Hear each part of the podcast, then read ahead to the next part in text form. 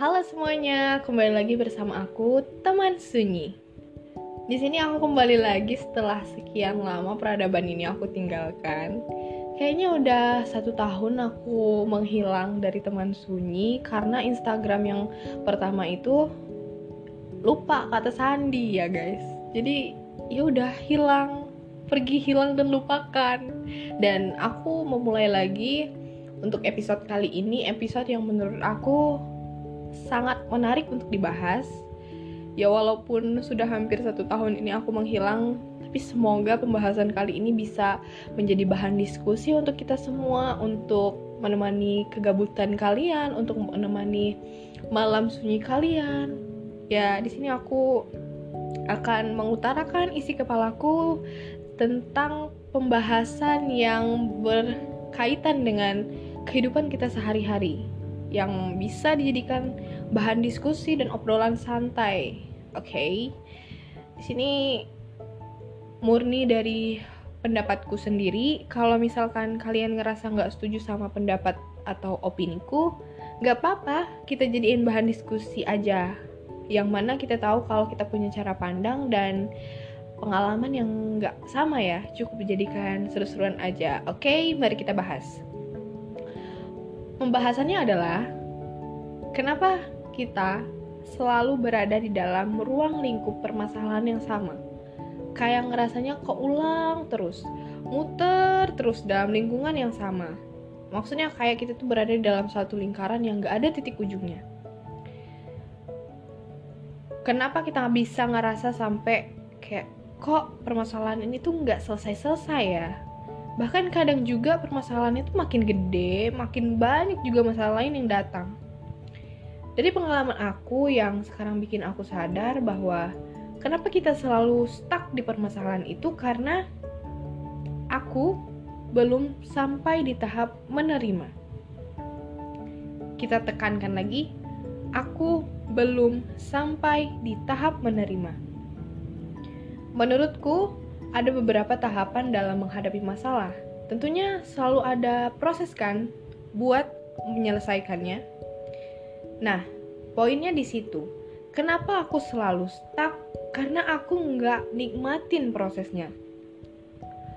Pengennya sih selalu cepet beres, selalu udah sampai di tahap sembuh, tahap damai. Padahal kan semuanya tuh kayak belum beres, belum diselesain, masih setengah-setengah ngejalaninnya, masih setengah-setengah ngehadapin masalahnya. Nah, di situlah kenapa permasalahan itu terulang lagi, terus-menerus, gak selesai, bahkan jadi bom waktu yang bikin kita kayak ngerasa kok gak ada titik ujungnya, kok gak ada titik temunya nih masalah, kapan beresnya. Nah, kita ibaratkan, permasalahan itu ibaratkan um, kita lagi menghadapi ujian nih. Kita lagi ujian, tapi di satu sisi kita ngejawab soal nih. Kita ngejawab soal dua soal. Di situ tertera soalnya ada lima dan kita jawab dua. Di situ kita udah yakin, oh ini udah yakin nih sama jawabannya nih.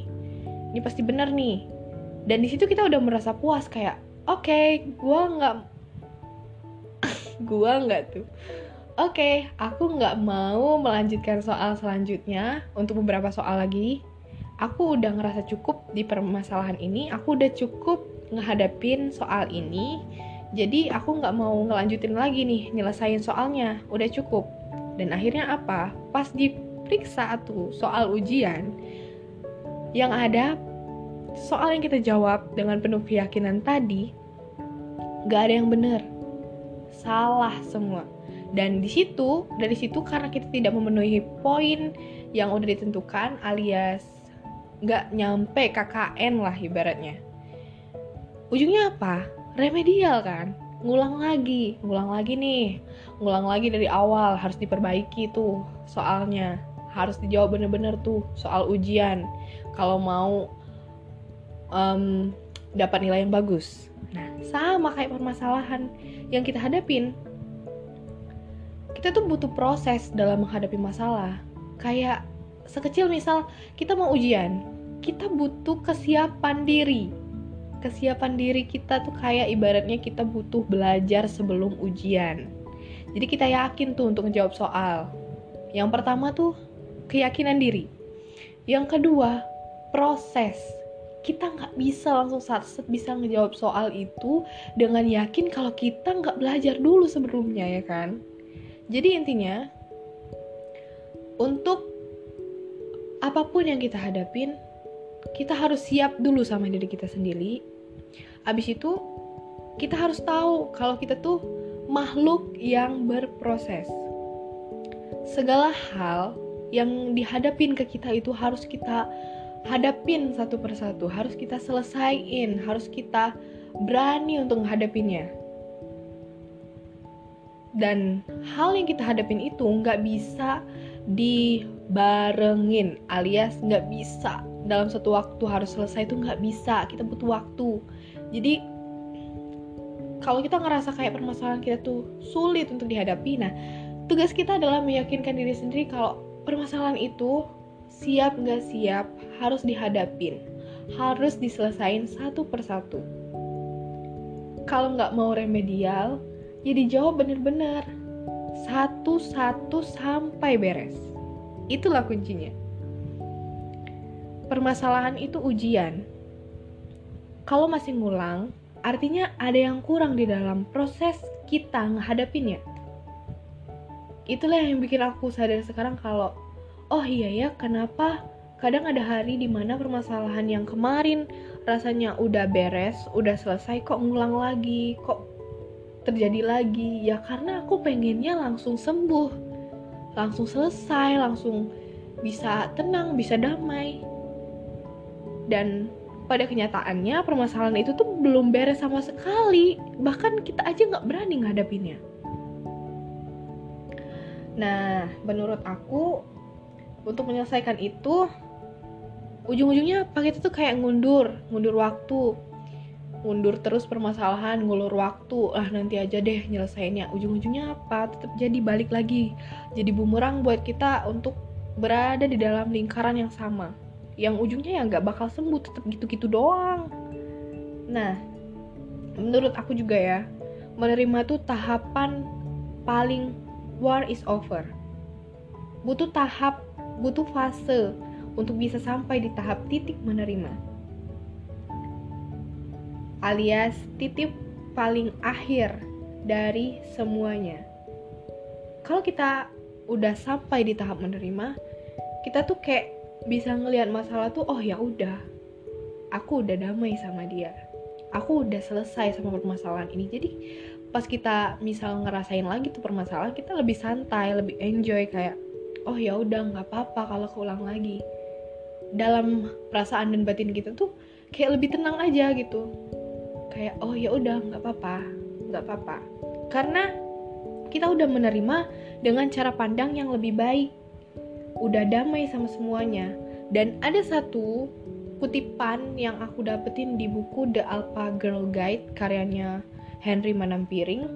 Di situ di halaman berapa ya? 128 sampai 130. Di situ aku dapet um, apa ya? kutipan fase di mana fase orang patah hati untuk bisa di tahap sembuh gitu ya. Tapi menurut aku fase itu tuh bukan cuma untuk permasalahan pat patah hati, bisa juga untuk permasalahan-permasalahan kita sebagai manusia yang hidup di bumi gitu ya. Untuk permasalahan lainnya juga juga bisa. Ada lima tahap. Nih ya, aku sebutin. Ada lima tahap di mana seseorang untuk bisa sembuh dari patah hati. Alias tahap-tahap apa aja sih yang yang dihadapin orang yang sedang patah hati. Yang pertama, penyangkalan, denial. Artinya di tahap ini kita belum bisa menerima kenyataan tuh. Kita terus-terusan menyalahkan keadaan, kok bisa gini, kok bisa gini, kok kok kok kok kok dan banyak kok lainnya. Jadi kita tuh kayak masih menyangkal, masih menyalahkan. Yang kedua, marah, anger. Kita tahu lah ya perasaan marah, kayak benci, apalah segala macam bentuk neg perasaan negatif itu berkumpul jadi satu. Yang ketiga, tawar menawar, bargaining. Artinya di situ kita berusaha untuk menawar rasa kita nih, perasaan kita dengan permasalahan yang kita hadapin kayak kita maksa dalam konteksnya ini maksa ya kita kayak masih mau memulai tapi dalam um, keadaan yang lebih agak maksa gitu Nah, yang keempat adalah depresi. Tahap di mana kita udah merasa mulai capek, mulai muak, mulai kehilangan selera hidup gitu ya, kayaknya. Kayak mulai kehilangan diri sendiri. Nah, tahap terakhir itu adalah menerima atau penerimaan, acceptance. Di situ, dari lima tahapan ini, menurutku hal ini tuh berlaku untuk permasalahan lain selain patah hati ya. Karena untuk menghadapi masalah itu kita nggak bisa langsung sampai di tahap menerima. Kita butuh proses. Kalaupun sekarang nih ya, contohnya misal kita lagi di tahap masih di dalam tahap menyalahkan keadaan, nggak apa-apa, kita terima aja perasaan itu. Kita nikmatin perasaan merasa marah, sedih, kecewa, dukanya, sakitnya, nikmatin. Sampai nanti tiba waktunya kita ngerasa kayak udah selesai, capek, udah bosen sama perasaan yang ini, akhirnya kita apa naik tingkat, naik ke fase selanjutnya, terus sampai di fase kita bisa menerima dan berdamai sama semuanya. Ketika kita sudah di fase menerima, kita bisa melihat segala sesuatu yang pernah terjadi. Kayak kita ngelihat perasaan sedih kita kemarin tuh, perasaan luka, sakit yang kita rasain kemarin tuh, kita jadi kayak lebih tenang aja gitu ngelihatnya. Oh, kemarin aku pernah ngerasain sakit ini, tapi sekarang rasanya kok udah nggak sakit ya? Nah, itu tuh kayak kita udah sampai di titik tenang, udah sampai di titik menerima sakit, sedih, senang, kecewa, bahagianya tuh udah jadi satu kayak udah oke okay, aku sudah menerima semuanya aku sudah tak sampai di tahap menerima dan aku sudah bisa melihat hal yang buruk kemarin terjadi kepada aku menjadi hal yang lebih baik yang membuat aku jadi lebih baik sekarang. Jadi ketika kita menerima sesakit apa pun perasaan yang kita rasain kemarin rasanya kayak udah udah aku udah cukup di permasalahan ini semua permasalahan ini sudah aku damaikan sudah aku maafkan sudah ujungnya kita pasrahkan sama yang maha kuasa. Karena kita sudah berusaha karena kita sudah um, memaksimalkan diri untuk menyelesaikan permasalahan itu. Bagaimana ujungnya? Kalau kita udah pasrah, udah kita pasrahin sama maha pengatur skenario terbaik hidup kita, udah kita pasrahin ke Tuhan, udah. Kita nggak punya daya lagi untuk mengatur bagaimana endingnya, bagaimana ujungnya, bagaimana selanjutnya. Intinya kita sudah berdamai dengan semuanya, kita sudah menerima segala hal yang tidak bisa kita kendaliin. Dan ketika kita sudah sampai di tahap itu, kita akan merasakan nikmatnya ketenangan batin yang tidak bisa kita dapatkan selain kita harus berproses dulu menghadapi lukanya, menghadapi sedih dan senangnya. Oke, okay, jadi itulah yang menurutku pembahasan yang kayaknya seru banget untuk dibahas. Yang ini tuh penuh sangkut pautnya dengan kehidupan sekarang ya, kehidupan aku tentunya. Karena aku sebagai um, mengutarakan yang ada di kepalaku, opiniku, aku ngerasa kayak ini seru nih kalau dijadiin bahan diskusi untuk kalian-kalian yang mendengarkan. Dan aku mau ngucapin terima kasih untuk kalian yang sudah mendengarkan suaraku ini sampai akhir. Untuk segala opini yang aku ungkapkan sampai akhir, aku berterima kasih banget. Dan aku harap suaraku ini bisa jadi bahan diskusi untuk kalian untuk bisa jadi peneman kegabutan kalian ataupun bisa jadi peneman malam sunyi kalian ya untuk semua kata-kata yang belibet untuk segala kesalahan dan kekurangan yang aku ungkapin di sini aku mohon maaf dan aku berterima kasih banget untuk yang sudah mendengarkan suara ini sampai akhir. Terima kasih untuk semuanya. Dan sampai jumpa lagi di episode selanjutnya. Tertanda teman sunyi. Terima kasih.